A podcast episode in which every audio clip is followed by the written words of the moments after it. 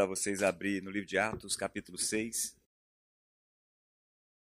O pastor Paulo Júnior está na Polônia, falando a líderes do leste europeu. Ontem, hoje, mandou algumas mensagens, mandou algumas fotos, né? Muito bom. Atos, capítulo 6.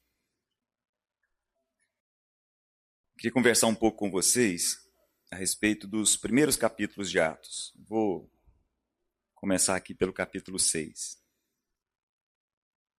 Pouco tempo atrás, um, um amigo nosso, bem próximo, conhecendo o Evangelho, começando a caminhar com a gente, me perguntou com toda sinceridade, assim, bem, bem genuína mesmo: Cláudio, Deus fala? Fala. Como é que Deus fala? Essa é uma pergunta interessante, né? Como é que Deus fala? Queria conversar sobre isso com vocês. Capítulo 6 de Atos vai falar a respeito de Estevão. Lembram da história de Estevão? Estevão foi o primeiro mártir da história da igreja. Primeiro homem que deu a sua vida já dentro do contexto da igreja. O que nós vamos ler aqui antecede ao apedrejamento. Eu vou começar com vocês no versículo 8. Diz assim: Estevão, homem cheio da graça e do poder de Deus, realizava grandes maravilhas e sinais entre o povo. Contudo, levantou-se oposição dos membros da chamada Sinagoga dos Libertos, dos judeus de Cirene, de Alexandria, bem como das províncias da Cilícia e da Ásia. Estes homens começaram a discutir com Estevão, mas não, mas não podiam resistir à sabedoria e ao espírito com que falava. Então, já que eles não podiam resistir à sabedoria e ao espírito com que Estevão falava, subornaram alguns homens para dizerem: ouvimos Estevão falar palavras blasfemas contra Moisés e contra Deus. Com isso, agitaram o povo, os líderes religiosos e os mestres da lei. Prendendo Estevão, levaram ao sinédrio. Ali apresentaram falsas testemunhas que diziam: Este homem não para de falar contra este lugar santo e contra a lei. Presta bem atenção nesse versículo. Este homem, Estevão, não para de falar contra este lugar santo, contra o templo e contra a lei. Pois ouvimos dizer que esse Jesus, o Nazareno, destruirá esse lugar e mudará os costumes que Moisés nos legou. Olhando para ele, todos os que estavam sentados no sinédrio viram que o seu rosto parecia o rosto de um anjo. Continua no capítulo 7. Então o sumo sacerdote perguntou a Estevão: são verdadeiras essas acusações? A isso ele respondeu: Irmãos e pais, ouçam-me. Nós estamos nos primeiros dias da igreja. Jesus, há muito pouco tempo atrás, muito pouco tempo, tinha subido aos céus. Nós temos então os primeiros momentos, os primeiros dias, a formação da igreja, os primeiros líderes aparecendo além dos apóstolos. Um deles é Estevão, um homem cheio de graça, cheio de habilidade no falar a respeito das coisas do reino de Deus. Esse homem é levado preso pela mesma elite religiosa, pelo mesmo grupo que algumas semanas atrás tinha se reunido para julgar Jesus. O mesmo sinédrio, um grupo de pessoas que representavam o poder político e o poder religioso naquela região. Quando eles se reuniram, eles levantaram uma acusação. Eles levantaram um problema em relação a Estevão, o problema do templo.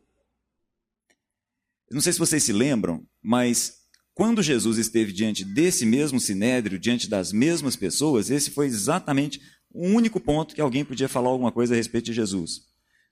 Não sei se vocês se lembram, depois de tentar levantar falsas acusações das mais variadas, alguém se levantou e falou assim: Esse Jesus falou que o templo seria destruído, ele poderia destruir o templo em três dias e depois o reerguer. Nesse momento, o pessoal falou: aí não. Interessante isso, né? Para nós é difícil entender o que, que significa até hoje para o judeu o templo. Dentro da cultura hebraica, dentro do nosso contexto, há uma diferença enorme, há uma distância enorme que nos complica um pouco a compreensão do que é isso. Logo depois, quando Jesus é crucificado, Pessoas passavam ao pé da cruz e falavam: Você não é aquele cara que falou que ia destruir o templo? Você não consegue nem descer da cruz? Podia falar tanta coisa para Jesus, mas olha como é que mexer no templo para o judeu era um negócio que mexia na ferida. Há um significado forte aqui. O mesmo acontece agora com Estevão. Ele é levado para o sinédrio, levado àquela cúpula religiosa para ser julgado, e aí levanta essa questão de novo. Estevão está falando desse lugar santo, do templo. E aí o sumo sacerdote devolve a palavra para ele e fala: E aí, Estevão? São verdadeiras, versículo 1, essas acusações? E Estevão fala: Meus irmãos e pais, ouçam-me. E ele começa a falar a respeito do Velho Testamento e faz um resumo muito interessante a respeito da lógica da sequência do Velho Testamento. Eu vou pular lá no versículo 44. Ok? Importante que vocês acompanhem isso aí comigo. Mesmo capítulo 7, só que no versículo 44. Ele discorre a partir de Abraão, passando por Isaac, por Jacó, desce, passa por Josué, e aí chega no versículo 44 dizendo o seguinte: No deserto, os nossos antepassados tinham o tabernáculo da aliança, que fora feito segundo a ordem que Deus deu a Moisés, de acordo com o modelo que ele tinha visto. Tendo recebido o tabernáculo, nossos antepassados o levaram sob a liderança de Josué, quando tomaram a terra das nações que Deus expulsou de diante deles. Este tabernáculo permaneceu na terra até a época de Davi, que encontrou graça diante de Deus e pediu que lhe permitisse providenciar. Olha o pedido de Davi. Davi pediu que permitisse providenciar uma habitação para o Deus de Jacó. Mas foi Salomão, filho de Davi, quem construiu esse templo, quem construiu essa casa. Todavia, eu vou parar aqui agora. Todavia, versículo 48. O Altíssimo não habita em casas feitas por mãos humanas. É, algumas semanas atrás, não sei se vocês se lembram de uma, uma irmã nossa que esteve aqui, falando de um trabalho que ela faz na África. Ela comentou uma coisa que eu achei muito relevante e, e interessante, como que determinadas culturas se instalam nas nossas mentes e a gente perde a noção. Vocês, vocês lembram é, de algum desenho animado que, passa, que se passa dentro d'água? Tipo assim, é, Procurando Nemo. Já viram? O Espanta Tubarões, né? aquelas coisas assim. Bom, daí depende da idade dos filhos. Mas é, chega um determinado momento que você não percebe mais que você está vendo um desenho que se passa dentro d'água. Você nem, nem percebe isso mais. Né? Algumas coisas acontecem com a gente nós perdemos a sensibilidade.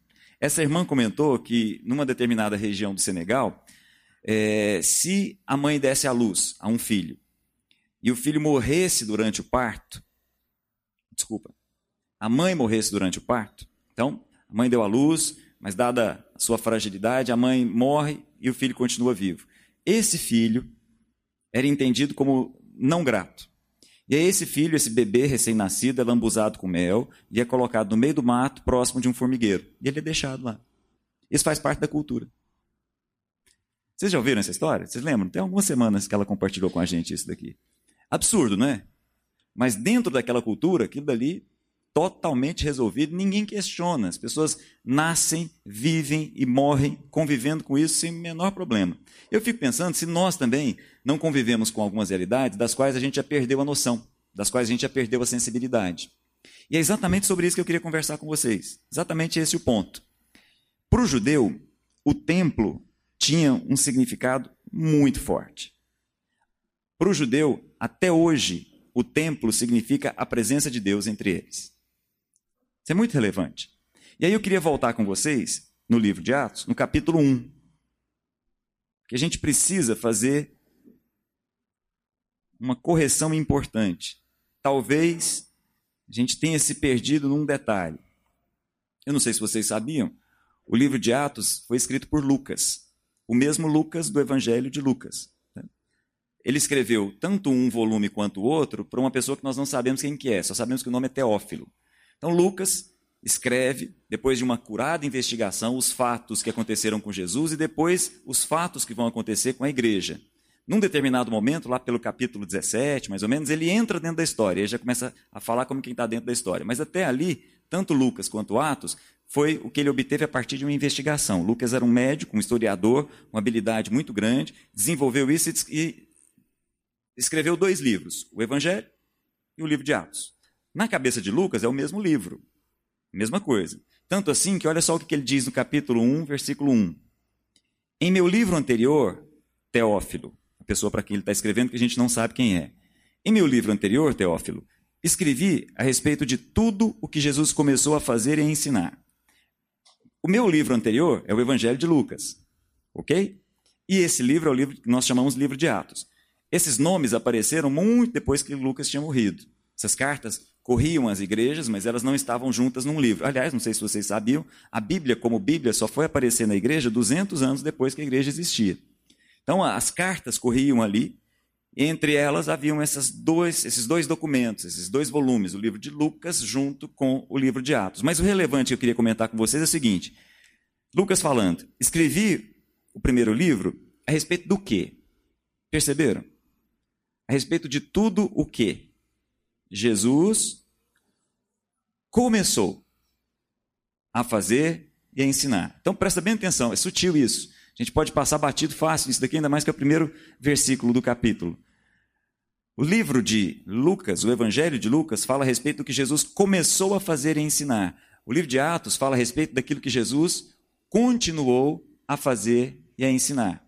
Às vezes a gente tem a impressão que o livro de Atos é o, o, livro que vai falar a respeito da história do que Deus está fazendo na vida de vários homens. Ou, como algumas pessoas gostam de dizer, esse é o livro de Atos do Espírito Santo. Ou, como algumas pessoas também dizem, esse é o livro que vai contar o início da história da igreja. Mas, na verdade, para Lucas, esse é o livro bem mais simples. Esse é um livro a respeito do que Jesus continua a fazer e a ensinar. Aí a gente pode perguntar, mas como assim? Se Jesus acaba de subir aos céus, é esse ponto relevante aqui que eu queria comentar com vocês. E a partir daqui, tem que virar uma chave na nossa cabeça. A partir desse momento, o que nós vamos ler no livro de Atos é o que Jesus está fazendo nas pessoas. Esse é o ponto. O livro de Atos é um livro que mostra que Deus mudou de endereço. O CEP de Deus agora não é mais nenhum outro lugar que não os próprios homens. A partir de agora no livro, nós vamos perceber uma mudança. Deus que estava lá passa a estar em nós. Entenderam essa diferença? Essa mudança, ela traz uma série de consequências. E a falta de compreensão disso nos leva muito próximo daquilo que o judeu entende até hoje. O judeu entende que Deus mora no templo. Alguns de nós ainda pensam que Deus é encontrado em algum lugar. Alguns de nós estão aqui, às vezes pensam que vão à igreja para se encontrar com Deus. Queria te dizer que, infelizmente, você está perdido. Porque se você está procurando a Deus na igreja, ou no monte, ou em qualquer lugar, significa que você ainda não encontrou o Deus que está em nós. Entenderam a diferença? O capítulo 2 fala a respeito do derramar do Espírito Santo no dia de Pentecostes. O capítulo 2 fala do dia em que essa mudança de endereço acontece. O capítulo 2 do livro de Atos fala a respeito do dia que Deus passa a habitar os homens, passa a fazer de nós morada. A partir desse momento, nós somos o templo de Deus. Aonde nós vamos, nós temos a Deus em nós. Entendem isso?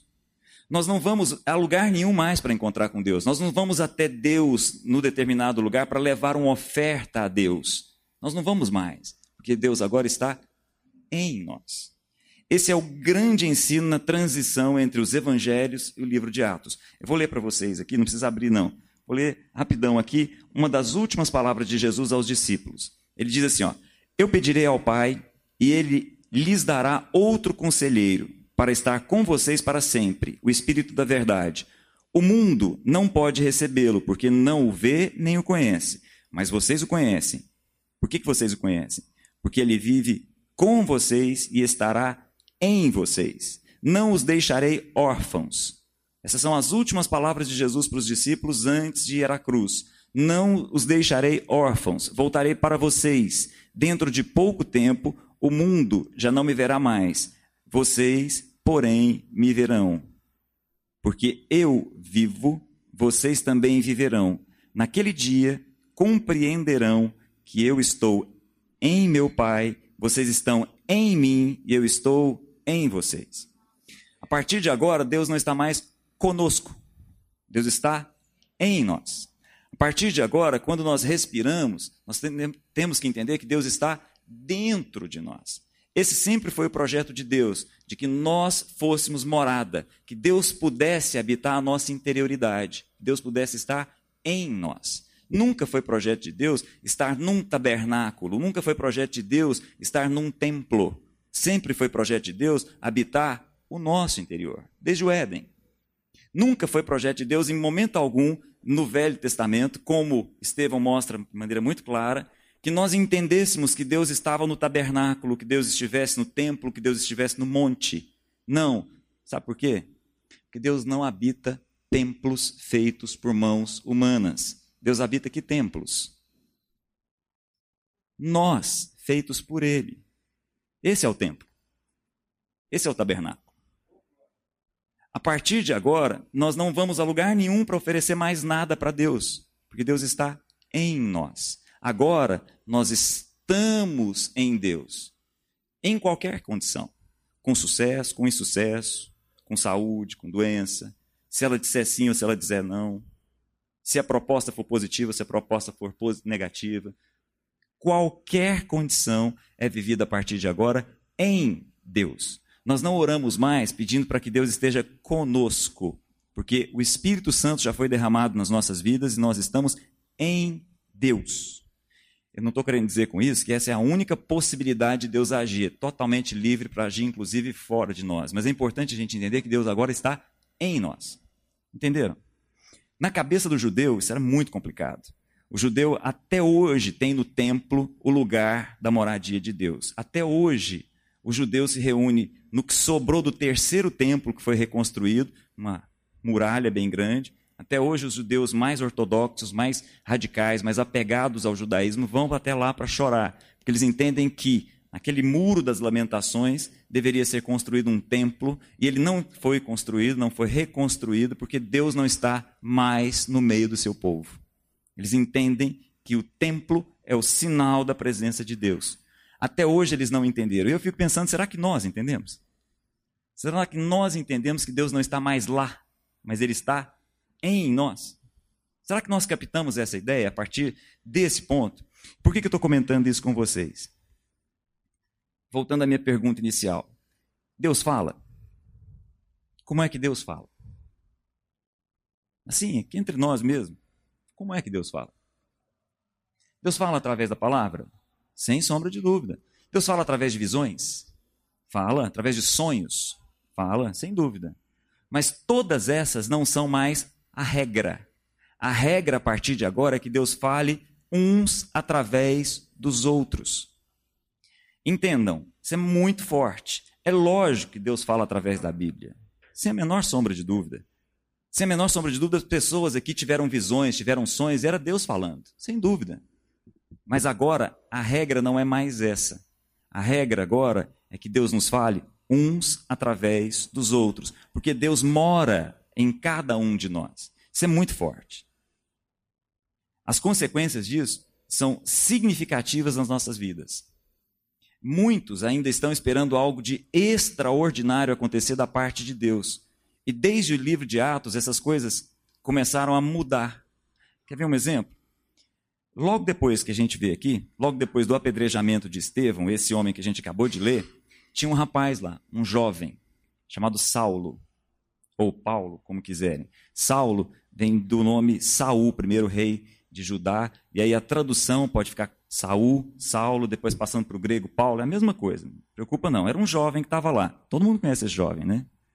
Foi ele que separou a roupa lá, ele provavelmente não tinha idade suficiente para apedrejar Estevão, então ele ficava segurando a roupa do pessoal ali.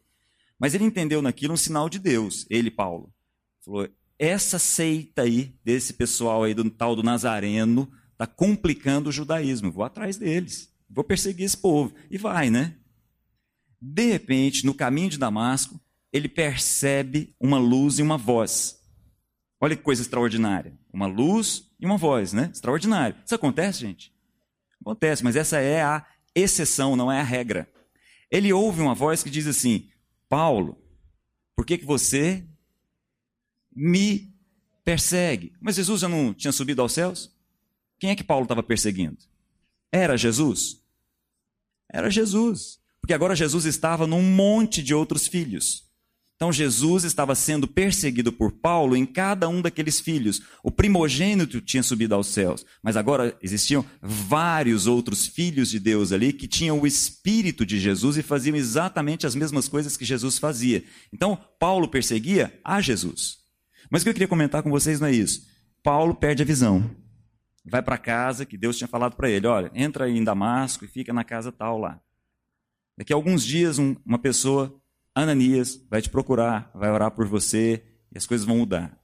Lá na casa de Ananias, Deus aparece numa visão a Ananias, fala: Ananias, vai lá na casa de Judas, tem um rapaz lá chamado Paulo, ele é um instrumento meu, quero que você vá lá e ora por ele. Aí Ananias ouve aquilo de Deus fala: Senhor, só para te lembrar, sabe quem que é esse cara? Sim, não é por nada não, porque de repente o senhor está esquecido, né? Olha que coisa interessante. Deus fala para Ananias, Deus fala para Paulo se encontrar.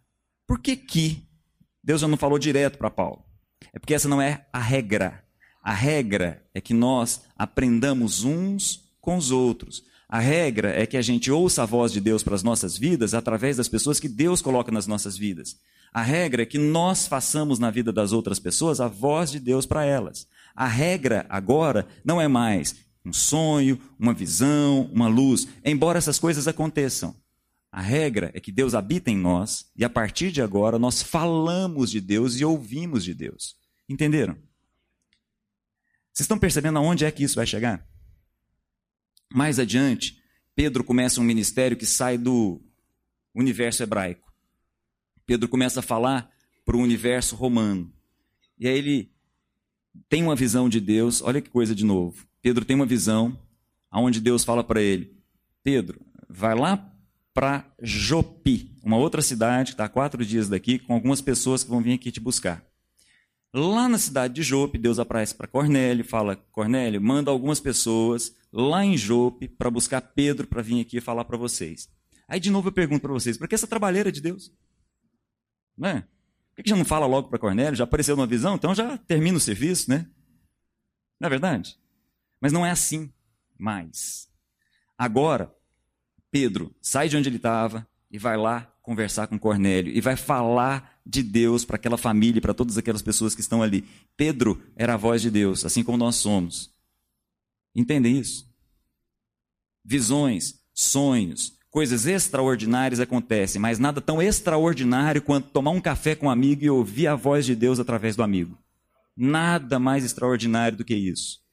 Absolutamente nada mais fora do que isso. Mais adiante, o grande apóstolo Pedro do livro de Atos, que é bem diferente dos, dos evangelhos, um homem que passava e a sombra curava pessoas. Pedro, de uma sensibilidade tremenda, que se levanta no dia de Pentecostes e percebe, muito além das imagens, muito além do som, muito além das luzes, ele percebe que o Espírito Santo estava sendo derramado sobre toda a carne. Enquanto a maioria estava preocupada em entender a questão extraordinária, Pedro tem a sensibilidade espiritual para explicar aquilo para as pessoas. É Pedro que vai, num outro dia, para o templo e coloca uma palavra muito forte para um coxo de nascença, aquilo acaba transformando a vida de mais de 5 mil pessoas. É esse Pedro que tem no livro de Atos uma relação de sensibilidade com o Espírito Santo tremenda. Mas num determinado momento, ele dá uma titubeada. Num determinado momento, ele começa num caminho meio estranho e meio hipócrita de ter uma atitude entre os gentios e ter uma atitude entre os judeus. E aí um amigo dele aparece na vida dele. E eu fico pensando se esse amigo não tivesse aparecido na vida de Pedro. Um amigo chegou para ele e falou assim: Pedro, você está errado. Eu fico pensando, quantos dos nossos líderes, homens tremendamente usados por Deus no país, fora do país, em um determinado momento, perderam os amigos que dissessem: Meu amigo, Cláudio, você está errado. Pedro teve esse homem na figura de Paulo, que era um desconhecido nesse momento. Aliás, só era conhecido pela perseguição, mas não era conhecido pela conversão. Paulo chega para Pedro e fala: Pedro, você está errado, o que você está fazendo aí é hipocrisia, você precisa rever seus conceitos. E Pedro absorve e continua o ministério que Deus tem. E aí, de novo, o mesmo Pedro que teve tantas visões, por que, que o próprio Deus não falou para ele aquilo que Paulo falou? Entenderam? Aonde eu quero chegar, meus irmãos, é no seguinte: Deus habita a cada um de nós. E Deus fala uns através dos outros. Mas isso se nós temos amigos. Parece a coisa mais superficial do mundo, o comentário que eu vou fazer aqui. Mas se você for sincero com você, você vai perceber que não é assim. Nós tendemos ao isolamento, nós tendemos à solidão, nós tendemos a não ter amigos. Mesmo que muitas vezes, em especial na igreja, a gente esteja cercado de pessoas. Mas nem sempre nós temos amigos e amigas. E por que, que amigos e amigas são importantes? Porque são eles que falam de Deus para nós. Essa é a regra. Essa é uma pergunta que eu fiz aqui agora há pouco. Jesus andava sobre as águas? Jesus andou sobre o mar da Galileia? Fazia isso todo dia? Não. Essa não era a regra. A regra é que ele pegasse o barco e atravessasse o mar da Galileia. A regra é que Deus fale uns através dos outros, mas nós precisamos ter amigos que falem para a gente. Amigos que nos corrijam, amigas que nos coloquem no rumo novamente. Nós precisamos ter pessoas nas nossas vidas que sejam Deus nas nossas vidas. Porque o mesmo Espírito que foi derramado em nós foi derramado sobre toda a carne. Nós precisamos ter essas referências nas nossas vidas. E aí, seja sincero, você tem amigos que têm autoridade para colocar o dedo no seu nariz e dizer assim: você está errado. Se nós não temos esses amigos e essas amigas, nós corremos um grande risco. O risco do isolamento, da solidão. Vivendo os mesmos problemas. Os mesmos. Esse é o grande desafio. Eu fico vendo, acho interessante isso. Quem aqui participa do Homem ao Máximo da Mulher Única? Grupo grande, né? Vão entender bem o que eu estou falando, que eu vou falar aqui. É um grupo que se reúne e as pessoas são transformadas toda vez que termina um curso, testemunhos de casamentos restaurados, vidas restauradas, ambientes de trabalho restaurados. Tremendo o que Deus tem feito no homem ao máximo e na mulher única. Aí pergunta: o que é que vocês fazem lá? A gente se reúne e a gente fala uns com os outros. E a transformação acontece. É só isso. Só que deixa isso de lado na sua vida. Você vai deixar de ouvir a Deus a não ser que Deus apareça para você de maneira misericordiosa, com uma luz do céu e você ouça uma voz. Mas se isso acontecer na sua vida, vai ser no sentido de entrar na casa de alguém para ouvir alguém. Entenderam? Nós precisamos abrir espaço e agenda nas nossas vidas para ter amigos e ter amigas. Meu irmão tem amigos, minha irmã tem amigas. Ah, não, mas meu marido é meu melhor amigo. Não é assim, né? Às vezes é o seu melhor inimigo, né? Menos lá em casa, né, meu bem?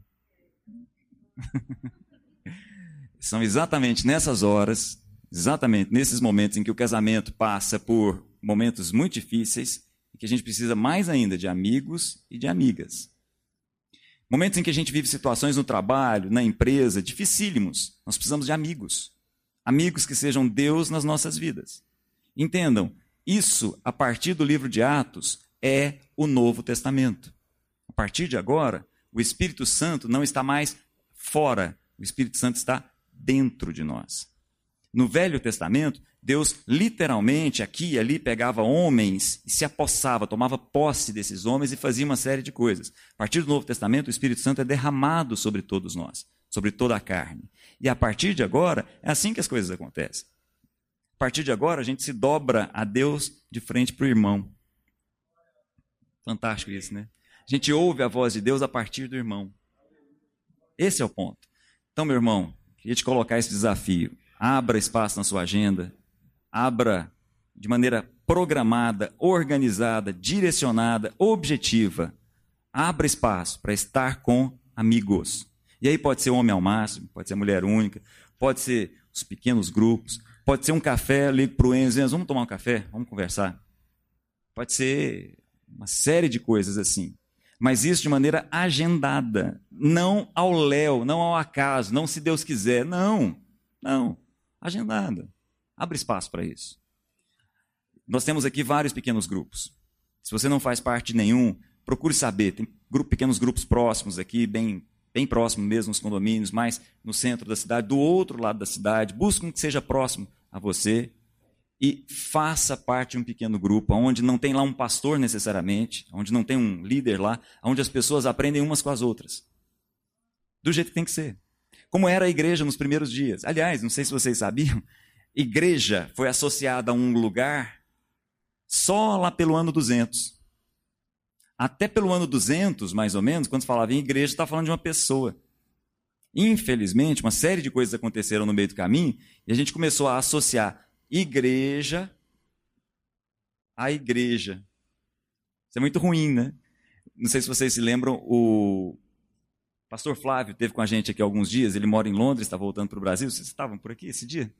Ele foi fazer um trabalho na Amazônia, ele desceu do barco, uma, uma tribo já civilizada, ele desceu do barco e foi é, louco, né, para saber onde que era a igreja. Ele desceu, perguntou para o Ribeirinho assim, onde que é a igreja? O Ribeirinho olhou para ele e falou assim, igreja aqui reunião ali. Interessante, né? A gente, é, é uma cultura que se instala, né? É uma, uma realidade que se coloca sobre nós e isso cria estruturas mentais das quais a gente não percebe mais. Entendam, a partir de hoje, mais do que nunca, nutre isso na sua cabeça. Deus está em você.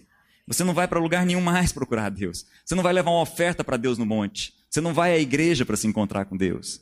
Deus já está em você. Só que nós nos encontramos uns com os outros para ouvir o que Deus tem para dizer. E através uns dos outros nós ouvimos o que Deus tem para nos ensinar. Amém? Vamos nos colocar de pé? Jesus tinha amigos? Tinha? Pelo menos três bem próximos, né? E no momento de maior angústia, ele chamou os três para estar junto com eles. Mesmo não entendendo muito bem. Estavam lá os três, mesmo dormindo. Ele deixou claro que ele precisava desses amigos. Se Jesus precisava de amigos, nós precisamos de amigos. Por quê? Porque é através deles que Deus fala com a gente. Amém? Vamos orar? Meus amados, que nós aprendamos a nos dobrar ao fato de que o Senhor está em nós e está no outro. Nós aprendamos a nos dobrar e a ouvir o Senhor através da outra pessoa. Não temos dúvidas de que o Senhor fala através da Sua palavra. Não temos a maior, menor dúvida de que o Senhor fala de maneira livre, autônoma, através de sonhos, através de visões, através de profecias, através de revelações. Não temos dúvida disso. Mas que nós também não tenhamos dúvidas de que o Senhor fala uns através dos outros. Em nome de Jesus, faz-nos criar espaço nas nossas vidas para termos amigos e para sermos amigos. Em nome de Jesus. Amém.